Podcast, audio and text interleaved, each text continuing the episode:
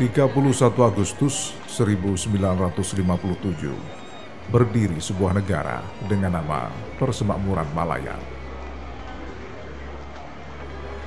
Saat itu Singapura ingin bergabung dalam persemakmuran, tapi ditolak Inggris.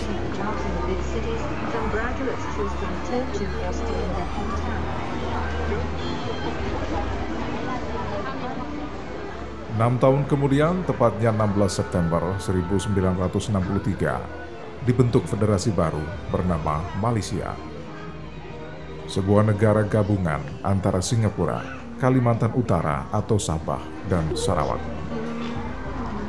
Kesultanan Brunei sebenarnya ingin bergabung dengan Malaysia, namun karena tekanan dari kelompok oposisi terlalu kuat, rencana itu dibatalkan Alasan utama adalah karena Brunei mempunyai banyak cadangan minyak, sehingga jika bergabung dengan Federasi Malaysia, maka kekayaan itu akan dikuasai pemerintah pusat.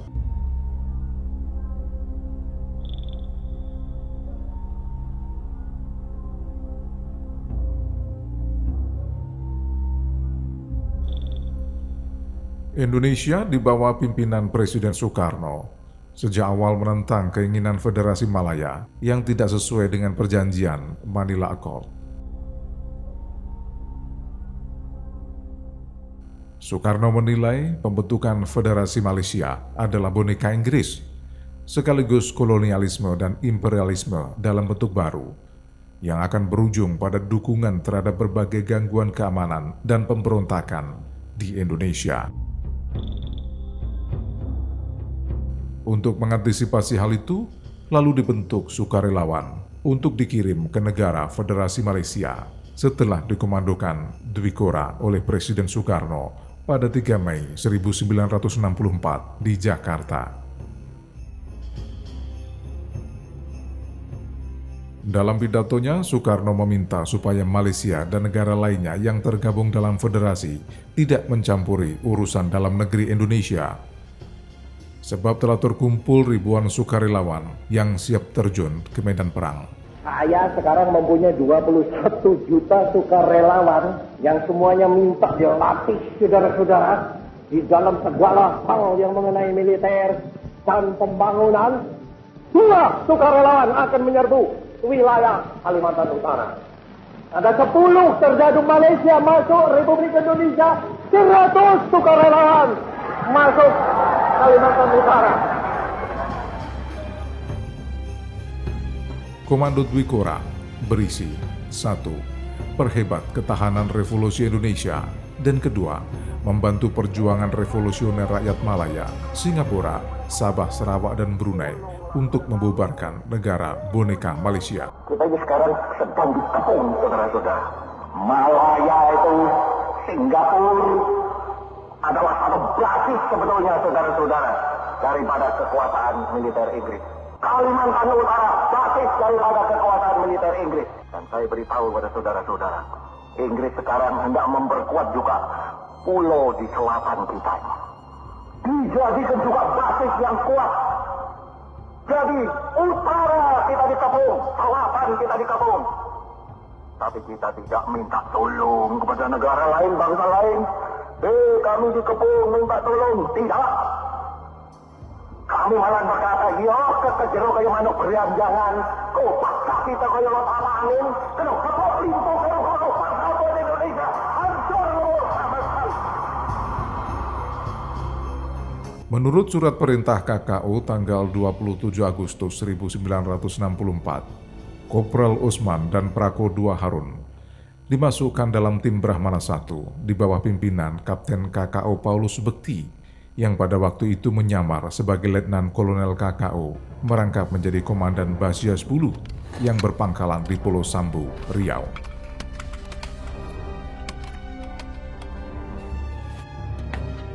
Di Pulau Sambu itulah Kopral KKO Janatin alias Usman bin Haji Muhammad Ali bertemu dengan Prako II Harun bin Haji Said alias Tahir mereka berdua bertemu pula dengan Gani bin Arub.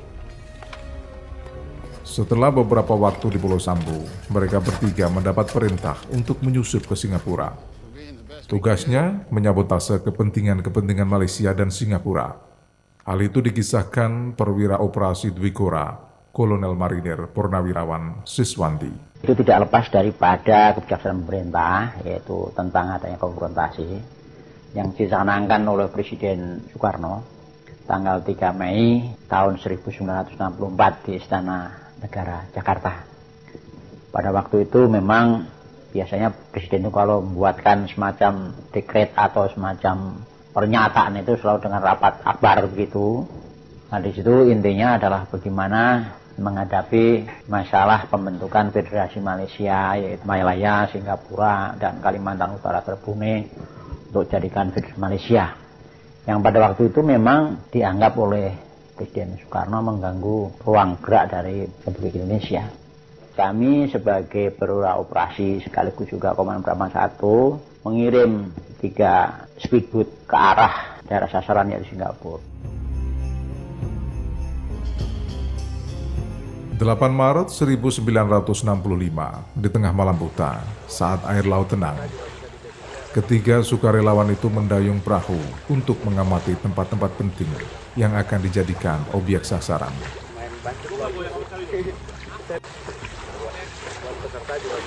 Setelah memberi laporan singkat, mereka mengadakan pertemuan untuk melaporkan hasil pengamatan masing-masing. Mereka bertiga akhirnya berhasil kembali ke induk pasukannya di Pulau Sambu sebagai basis dua di mana Usman dan Harun bertugas. Malam harinya, Usman meminta pada anak buahnya agar berkumpul untuk merencanakan tugas yang harus dilaksanakan, disesuaikan dengan hasil penyelidikan mereka sebelumnya.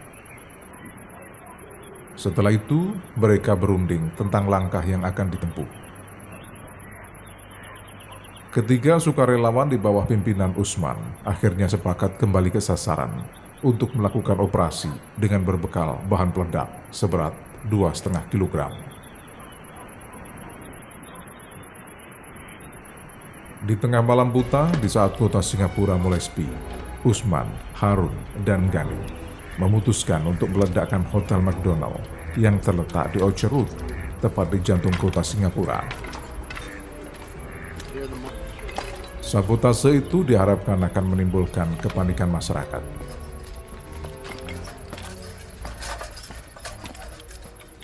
Setelah suasana memungkinkan, ketiga personel KKO itu kemudian menyusup ke hotel untuk memasang bahan peledak.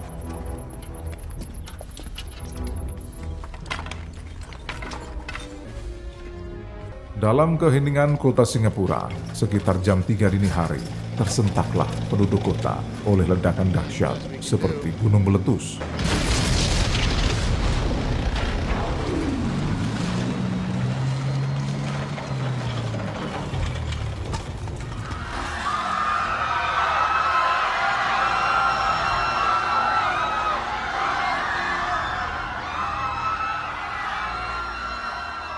Ledakan itu berasal dari bagian bawah Hotel McDonald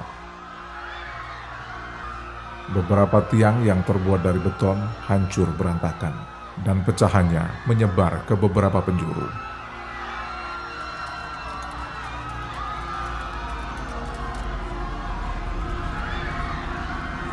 Penghuni hotel mewah itu kalang kabut, saling berdesakan ingin keluar untuk menyelamatkan diri. Demikian pula dengan pemilik toko dan warga sekitar. Dalam peristiwa itu, 20 toko di sekitar hotel rusak berat, 24 kendaraan hancur, tiga orang tewas, dan 35 lainnya luka berat.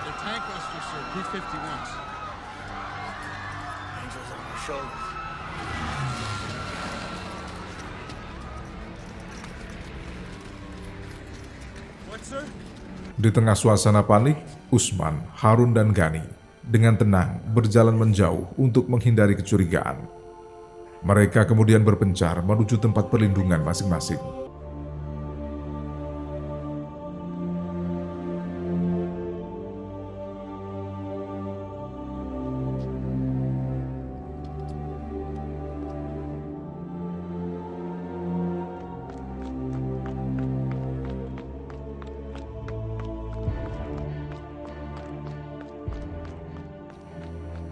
Siangnya, tanggal 10 Maret 1965, mereka berkumpul dan membahas cara untuk kembali ke pangkalan. Namun situasi sudah sulit karena aparat keamanan Singapura telah dikerahkan untuk mencari pelaku peledakan hotel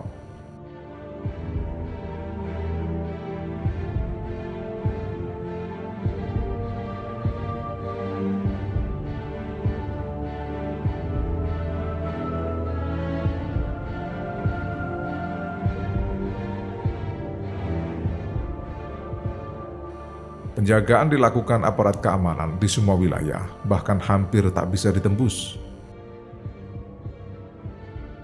Sulit bagi Usman, Harun, dan Gani untuk mencari jalan keluar.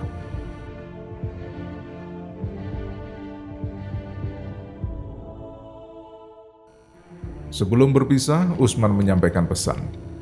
Siapa yang lebih dulu sampai ke induk pasukan harus melaporkan hasil tugas yang telah dilakukan kepada atasan.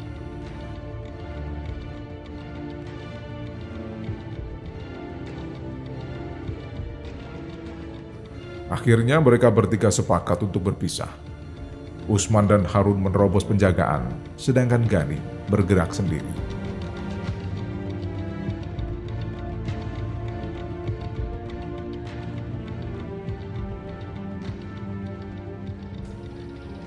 Dengan berbagai usaha, akhirnya mereka berdua dapat memasuki pelabuhan Singapura, kemudian naik kapal dagang Begama yang akan berlayar menuju Bangkok. Kedua anak muda itu menyamar sebagai pelayan di dapur.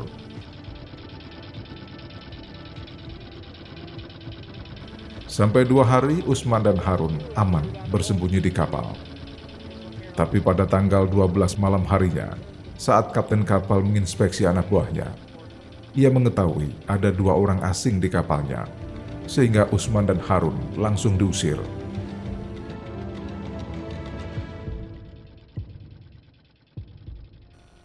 Keesokan harinya, kedua sukarelawan itu keluar dari persembunyiannya.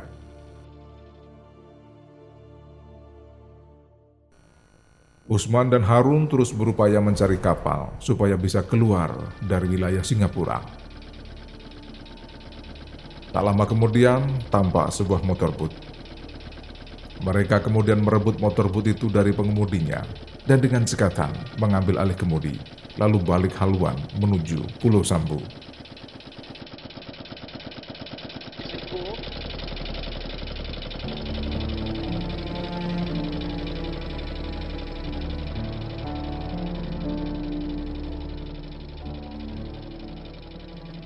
Sebelum sampai ke perbatasan perairan Singapura, motor boot macet di tengah laut, sehingga Usman dan Harun tak mampu menghindar dari patroli musuh.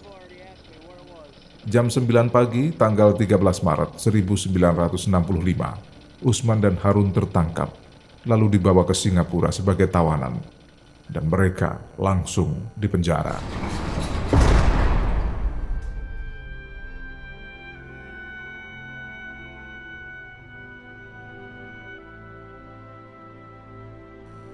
Usman dan Harun selama kurang lebih 8 bulan beringkuk di penjara Singapura. Lalu pada 4 Oktober, mereka dihadapkan ke sidang pengadilan Mahkamah Tinggi Singapura dengan tuduhan telah melanggar kontrol area, melakukan pembunuhan terhadap warga sipil dengan menempatkan alat peledak, kemudian menyalakannya. Dalam proses pengadilan, Usman dan Harun menolak semua tuduhan itu karena apa yang mereka lakukan bukan kehendak sendiri, tapi dalam keadaan perang. Oleh karena itu, mereka meminta kepada sidang supaya mereka berdua diperlakukan sebagai tawanan perang. Namun tangkisan Usman dan Harun tak mendapat tangkapan dari sidang. Hakim menolak permintaan itu karena sewaktu keduanya tertangkap tidak memakai seragam militer.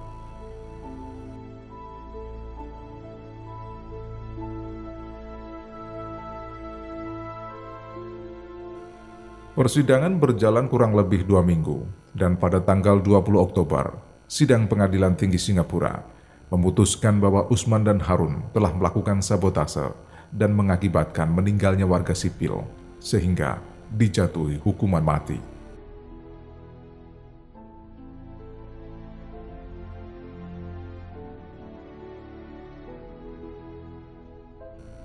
6 Juni, Usman dan Harun naik banding ke Federal Court of Malaysia, tapi ditolak. Tak patah semangat, kedua anggota KKO itu kemudian mengajukan perkaranya ke Privy Council di London. Usaha penyelamatan jiwa kedua pemuda Indonesia itu juga gagal dan surat penolakan datang pada 21 Mei 1968.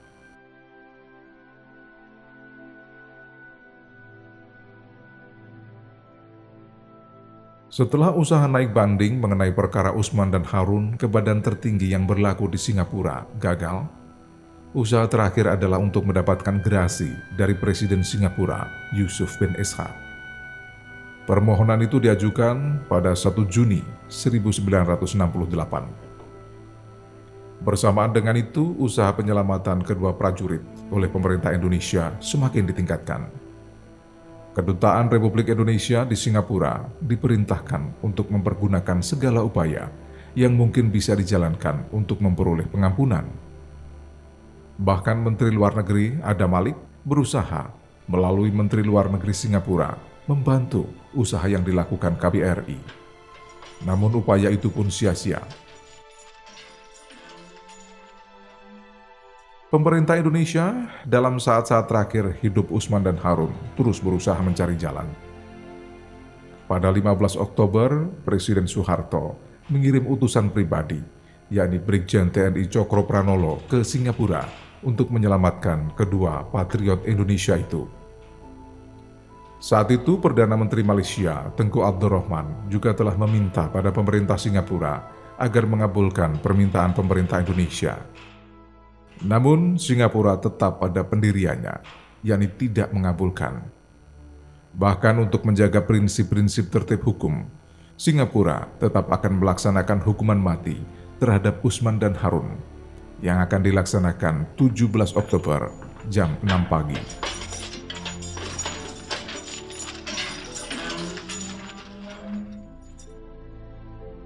Satu hari sebelum pelaksanaan hukuman, Brigjen TNI Cokro Pranolo datang ke penjara Canggih di antar kuasa usaha Republik Indonesia di Singapura, Kolonel Ahmad Ramli, didampingi atas Angkatan Laut Letkol Gani Jemat, dan bertemu langsung dengan Usman dan Harun di balik terali besi.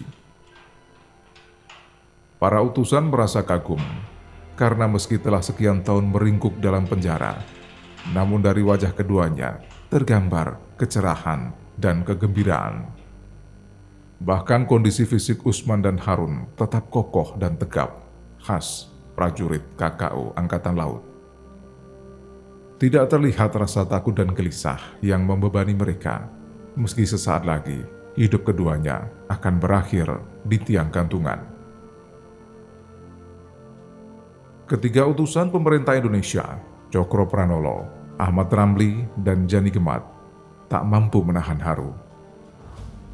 Mereka meminta maaf atas semua kegagalan upaya hukum yang telah dijalankan agar kedua patriot itu lolos dari hukuman mati. Pesan yang disampaikan adalah bahwa Presiden Soeharto telah menyatakan mereka sebagai pahlawan dan akan dihormati serta dikenang oleh seluruh rakyat Indonesia. Presiden Soeharto juga mengabulkan permintaan keduanya untuk dimakamkan berdampingan di tanah air.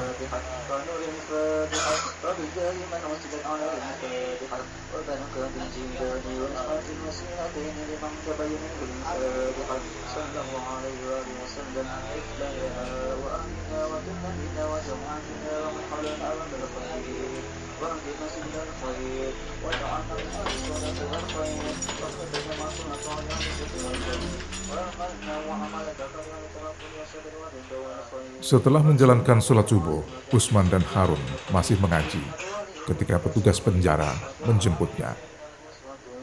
Dengan tangan di borgol, mereka kemudian dibawa ke kamar kesehatan untuk dibius.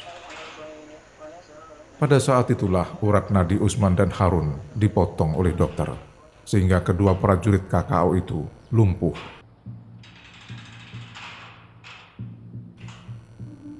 Dalam kondisi lumpuh, Usman dan Harun kemudian dibawa petugas menuju ke tiang gantungan. Tepat jam 6 pagi, pada hari Kamis tanggal 17 Oktober 1968, tali gantungan dikalungkan ke leher Usman dan Harun. Sesaat kemudian, Usman dan Harun terjerat di ujung tali tiang gantungan, gugur di negeri orang demi kejayaan bangsa dan tanah air tercinta.